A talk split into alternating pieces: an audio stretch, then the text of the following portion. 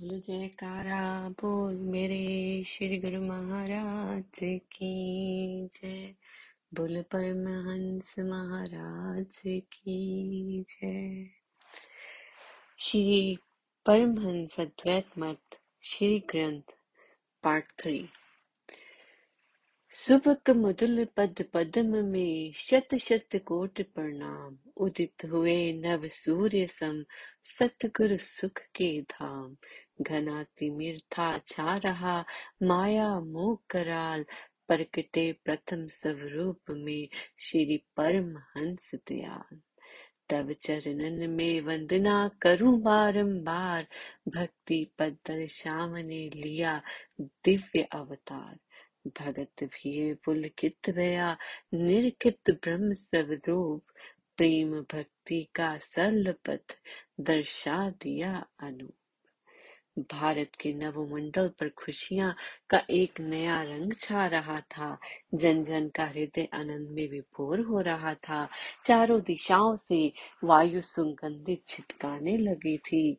न जाने इतना उल्लास कहाँ से आ रहा था। प्रत्येक वाणी के हृदय में हर्ष था, परंतु किसे क्या मालूम? कि सृष्टि का भार हल्का करने को तथा मोह माया में सोए हुए प्राणियों को जागृत का संदेश देने के लिए एवं संत संत रूप में भगवान प्रकट हो रहे हैं। घर में एक अलौकिक प्रकाश हुआ।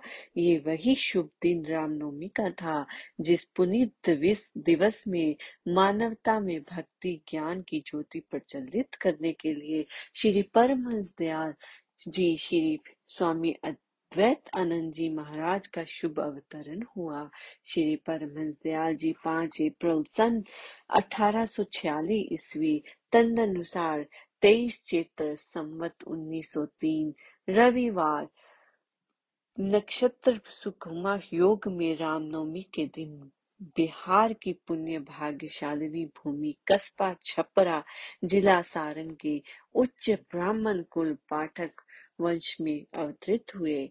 आप जन्मजात अवतार तथा महापुरुष थे। आपके पिताजी श्री तुलसी राम जी पाठक अत्यंत सुशील तथा परोपकारी थे। जब संबंधियों ने श्री परम दयाल जी के जन्म महा उत्सव मनाने के लिए उन्हें कहा तो आपके पिता जी ने फरमाया, हमारे घर में जन्मोत्सव मनाने की ऐसी क्या विशेषता है? आज के दिन तो संपूर्ण भारत वर्ष में ही राम जन्मोत्सव का आनंद पहले से ही मनाया जा रहा है। वास्तव में ये रामनवमी महाउत्सव त्रेता युग के अवतार श्री रामचंद्र जी के अवतरित युग की पुकार सुनने वाले युग पुरुष श्री परमहंस दयाल जी का जन्म महाउत्सव था। तदनुसार पिताजी ने आपका शुभ नाम राम रूप और राम नारायण रखा। वे आपको प्यार से राम याद भी बुलाते थे। यथा नाम तथा गुण। बड़े ही होन, बड़े होने पर ये बात सत्य सिद्ध हुई। आपके जन्म पर घर में हर्ष ही हर्ष छा गया। आनंद ने डेरे डाल दिए, परंतु पिताजी के लिए ये प्रसन्नता अधिक समय तक ना रही क्योंकि जब आपकी आयु लगभग नौ मास की हुई, आप माता, आपकी माता जी का देहांत हो गया।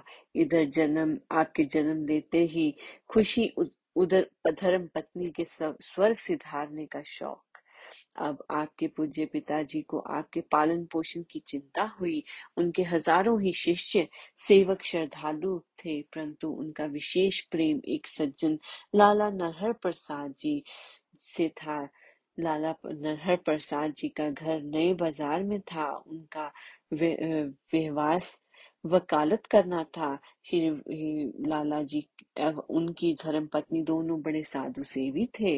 वे अपने गुरु अर्थात आपके पिताजी के आध्यात्मिक श्रद्धालु थे, उनका इकलौता लड़का आपसे छह मास बड़ा था। अचानक ही आपकी माता जी के स्वर्ग सिधारने से एक मास पूर्व उनके पुत्र का देहांत हो गया। वे अपने पुत्र के दुख में अत्यंत दुखी रहते थे। अब आपकी माता जी की मृत्यु के पश्चात आपके पिताजी ने आपको लाला नरहर प्रसाद जी तथा उनकी धर्म पत्नी को सौंप दिया। उन्होंने आपका पालन पोषण बड़े लाड प्यार से किया, उनके दिल में सदा यही इच्छा रहती कि आप अपने माता पिता को तनिक भी स्मरण ना करें। इसलिए वह सदा आपको माता पिता के सुलभ स्नेह से संपूर्ण करते, आपके पाठक वंश में जन्म लेकर कायस्थ माता के दूध का बल प्राप्त किया। दिन रात प्रत्येक क्षण उनका ध्यान, आपकी देख रेख तथा सेवा में व्यतीत होता, परंतु जो स्वयं सृष्टि के कर्ता धरता हो, उनका पालन पोषण कौन कर सकता है? आप स्वयं सृष्टि के नायक तथा पालनहार थे संसारिक दृष्टिकोण से आप अवतार होते हुए भी मानव सिद्धांतों को चरितार्थ कर रहे थे। प्रकृति का खेल से कि सन अठारह इक्यावन में जब आपकी अवस्था अभी पाँच वर्ष की हुई तो पूज्य पिता श्री तुलसी राम जी पाठक जी का देवासान हो गया। अब तो लाला साहब जी का ध्यान और भी आपकी ओर आ गया। उनके दिल में ये ख्याल था कि जो उमंगे आपके पूज्य पिताजी आपकी ओर से अपने दिल में ले गए होंगे, उनकी को पूरी कोशिश से पूरा किया जाए ताकि उनकी आत्मा को शांति मिले। उन्होंने आपके साथ इस तरह लाड प्यार तथा स्नेह का व्यवहार किया, आप भूलकर भी माता पिता को याद ना करें। इतना लाड प्यार होते हुए भी आपको सर्वसाधारण बालकों की तरह खेलना पसंद ना था। आप बाल्यकाल में ही अपनी मस्ती में मस्त रहते। ये एकांत तो आपको प्रिय मित्र था प्रकृति जिनकी चरण रज छू लेने को आतुर हो रिधिया सिद्धियाँ जिनकी चरण छाव की आशा प्राप्त करना चाहती हो भला इस संसार को क्या समझते हैं? फिर भी लाला श्रीवास्तव जी ने यथा संभव अपने कर, कर्तव्य को पूर्ण रूप से निभाया। संसारिक दृष्टिकोण से आपकी शिक्षा दीक्षा हिंदी, संस्कृत, उर्दू, अरबी एवं फारसी में हुई। जब आपकी अवस्था नौ वर्ष की हुई तो एक दिन सत्संग में ये चर्चा हुई कि अधिकतर साधु महात्मा को ऐसी सिद्धि प्राप्त हो जाती है कि वे गुटका मुँह में लेकर इस स्थूल शरीर को से आकाश में उड़ने लगते हैं। किसी अन्य व्यक्ति ने कहा गुटका आदि कुछ नहीं होता, केवल विचार शक्ति अथवा प्राणायाम से ये सिद्धि प्राप्त हो जाती है। ये सुनकर आपके मन में भी ये विचार उत्पन्न हुआ कि हमें भी ऐसा प्रयत्न करना चाहिए कि उड़ने लगे और जहाँ भी दिल चाहा उड़कर क्षण में पहुँच गए।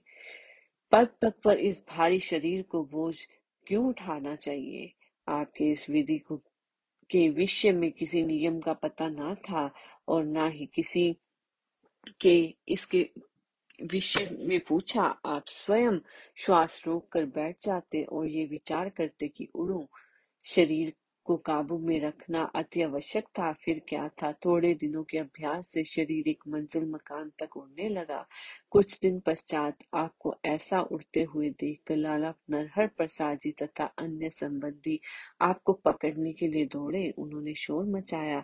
तो आप नीचे उतर आए। उन्होंने आपको समझाया और बहुत डराया कि आप ये कार्य कर रहे हैं। इसका परिणाम बुरा होगा। किसी दिन बहुत ऊंचाई से गिर पड़ेंगे तो चोट लग जाएगी। इसमें संदेह नहीं कि मृत्यु भी हो जाए। आपने उनके समझाने पर भी ये अभ्यास ना छोड़ा। जब आपकी उड़न सिंधी की महिमा अन्य लोगों में भी फैल गई तथा साथ में लाला जी के एक दो बार समझाया, समझाने से ऐसा करना उचित नहीं तो आपने सोचा कि सिद्धि शक्तियाँ गुप्त होनी रखनी चाहिए। इनकी चर्चा से शक्ति कम हो जाती है। तब आपने ये कार्य कुछ समय तक गुप्त रूप से किया। पुण्य इसमें अधिक विशेषता ना पाकर इस अभ्यास को धीरे धीरे छोड़ दिया। आपकी आत्मा ने गुरु बनकर आपको ये उपदेश दिया और भी कई बातें आत्मिक ज्ञान की ख्यालों में आती रहती थी। आपके पिताजी श्री परमहंस जी केदार घाट काशी वालों से ब्रह्म विद्या का उपदेश मिला था। इसलिए श्री परमहंस जी आपके घर प्राय आते रहते थे। लाला नरहर प्रसाद जी, आपके पिताजी के उपदेशी, विशेष श्रद्धालु तथा साधु सेवी थे। अतएव श्री परमहंस जी केदारघाट वाले लाला जी के घर भी कभी कभी पधारते थे। सन 1860 ईस्वी में जब आपकी आयु चौदह वर्ष की हुई तो लाला नरहर प्रसाद जी का भी देहांत हो गया। लाला जी की मृत्यु के पश्चात उनकी धर्म पत्नी के जीवित रहने तक श्री परमहंस जी केदारघाट काशी वालों का, का वहाँ आना जाना रहा। श्री परमहंस जी केदारघाट वाले भी पहुँचे हुए उच्च कोटि के संत थे। वह बड़े प्यार से आपको हापू बाबा के नाम से बुलाया करते थे। सबसे पहले तो ब्रह्म ज्ञान का उपदेश तथा आध्यात्मिक लाभ आपको इन्हीं महापुरुष से प्राप्त हुआ। लाला नरहर प्रसाद जी की मृत्यु के पश्चात एक बार जब श्री परमहंस जी आपको के यहाँ पधारे तो आपके अपने हार्दिक अभिलाषा श्री चरणों में प्रकट की कि हमारा ख्याल है ग्रस्त आश्रम में ना रहकर साधु बनने की इच्छा प्रकट की। आपकी क्या आज्ञा है? श्री परमन जी ने फरमाया, भाई हापू संसार में जो काम, नियम एवं ढंग से किया जाता है, वही अच्छा होता है। आपका ब्रह्मचार्य पूरा होने वाला है। अब गृहस्थ आश्रम में प्रवेश करो। पुण्यवान प्रस्थ से संन्यास आश्रम लो। साधु होने की अभी से क्या सूझी? आदर्श गृहस्थी बनकर दिनों, दीनों की सहायता करो। आपने उत्तर दिया, आपका कथन सत्य है। मुझे गृहस्थ आश्रम से कोई घृणा नहीं, परंतु जहाँ तक मैंने देखा या सुना है और विचार किया है, मुझे इसमें कोई सार मालूम नहीं होता। मोह में फंसकर दीन दुखी रहना और भगवत भजन से विमुख रहकर जन्म को व्यर्थ गंवाना है। यदि कोई अपने मन में ये आशा रखे कि मैं दुनिया के काम भी करता रहूँ और मुझे ईश्वर की प्राप्ति भी हो जाए तो इस ख्याल को दिल से निकाल दे, ये कभी नहीं हो सकता। जब लग हरि सिमरे नहीं, जो संतन के मीत, वह दिन गिनती में नहीं, गए वृथा सब गीत ये मोह की जंजीर बहुत कड़ी है, जब तक इसके बंधन में ना पड़ा जाए, तब तक तो कुशल है। इस बंधन के पड़ जाने पर इसे काटना कठिन सा हो जाता है। श्री राम चरित्र मानस का कथन है, चले हर तजी नगर, नृप तापस बन की भिखारी। जिमी हरि भक्ति पाई श्रम। तजी आश्रमी चारी। श्री रामचंद्र जी लक्ष्मण से कहते हैं कि जैसे शरद ऋतु को पाकर राजा, तपस्वी, व्यापारी और भिखारी आनंद से घर छोड़कर अपने अपने कामों को चलते हैं, ऐसे ही ब्रह्मचारी, गृहस्थी वान प्रस्थी सन्यासी हरि भक्ति को पाकर अपने अपने आश्रम छोड़ देते हैं। अर्थात जब भी जिस आश्रम में वैराग्य की प्राप्ति हो जाए, उसी आश्रम में ही सर्वस्व त्याग साधु बन जा, जा सकता है बना जा सकता है। इसमें किसी नियम का बंधन नहीं है। आपने फरमाया कि जिस दिन वैराग्य हो जाए उसी दिन सन्यासी बन जाए। फिर न जाने कब विघन पड़ जाए क्योंकि एक समय में एक ही काम ठीक प्रकार से हो सकता है। ऐसा नहीं कि दुविधा में दोनों गए माया मिली न राम ये सुनकर श्री परमंश जी ने फरमाया, भाई साधु, होना तो दुनिया पर भर की जिम्मेवारी सिर पर लेना है। तुम्हारा ये ख्याल है कि साधु बनकर कोई चिंता ना रहेगी? ये भी ठीक नहीं है, क्योंकि और बातों के अतिरिक्त मुख्य चिंता खाने, पीने, पहनने की हुआ करती है। ये सब सबके लिए ज़रूरी है, आपने उत्तर दिया, पेट भरने के लिए मनुष्य कुछ भी खा सकता है, कंद, मूल, फूल, फल आदि के अतिरिक्त परमात्मा ने सैकड़ों प्रकार के वनस्पतियाँ और भिन्न भिन्न प्रकार के अनाज बनाए हैं। इन वस्तुओं से निर्वाह सरलता से हो सकता है। ये आवश्यक नहीं कि हलवा कलाकंद और स्वादिष्ट भोजन ही मिले। क्या जंगल के फल फूल खाकर मनुष्य जीवित नहीं रह सकता? जिस तरह से इस शरीर को रखना चाहे रह सकते हैं। दूसरी बात है खान पान अन्न जल के विषय में। इसके लिए जहाँ भी शरीर के निमित्त जो कोई वस्तु हो, वह स्वयं ही प्राप्त हो जाती है। पहले बनी प्रारब्ध पाछे बना शरीर। तुलसी, ये आश्चर्य है, मन नहीं बांधे धीर। श्री परमहंस जी केदार घाट वाले बोले, निश्चय हो जाना आसान बात नहीं है। फिर सबसे बढ़कर संस्कार की बात होती है। आपने प्रार्थना की, मैंने तो अपना निश्चय प्रकट कर दिया है। अब रही संस्कारों की बात, सो उनमें से मेरी बात दृढ़ है कि क्योंकि माता जी और पिताजी को तो पहले से ही देहांत हो चुका है, स्त्री और पुरुष के लिए इच्छा ही नहीं है। अब संस्कारों में शेष क्या कमी रह गई? आप अंतर्यामी हैं, आप स्वयं ही इस विषय पर विचार करें, क्योंकि प्रकृति ने जो वातावरण बनाया है उसके प्रतीत होता है कि उसने विस, किसी विशेष काम के लिए ही शरीर को उत्पन्न किया है। आप जी की पवित्र भावनाओं तथा उच्च विचारों को सुनकर श्री परमहंस केदार घाट वाले जी कुछ समय तो मौन होकर कुछ सोचते रहे। इसके पश्चात फरमाया भाई हापू यदि तुम्हारा ऐसा ही ख्याल है तो ठीक है। ऐसा ही करो, परंतु एक बात तो तुम्हें माननी ही होगी। वह ये कि लाला नहर प्रसाद और उनकी धर्मपत्नी ने आपका पालन पोषण अपने सपुत्र की भांति किया है। अब जो चूँकि लाला जी का देहांत हो गया है उनकी धर्मपत्नी का कोई आश्रय नहीं, उसे केवल तुम्हारा ही सहारा है। अतएव उसकी सेवा करना तुम्हारा कर्तव्य है। उसकी मृत्यु के उपरांत आपका जैसे दिल चाहे वैसे करना। उपदेश के अनुसार भजन, अभ्यास तथा आंतरिक मंजिलों को पार करने का कार्य करते रहे। अपना ये ख्याल अभी लाला जी की पत्नी पर प्रकट ना करे। इससे वृद्ध अवस्था में उसे असहनीय दुख होगा।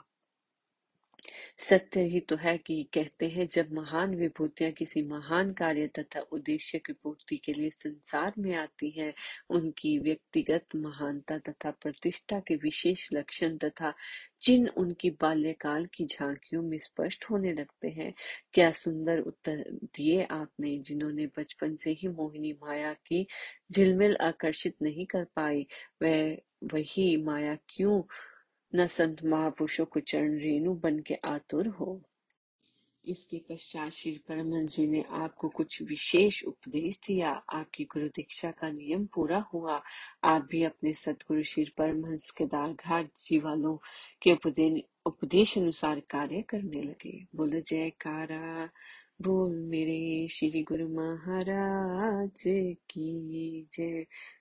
बोल साचे दरबार की जय।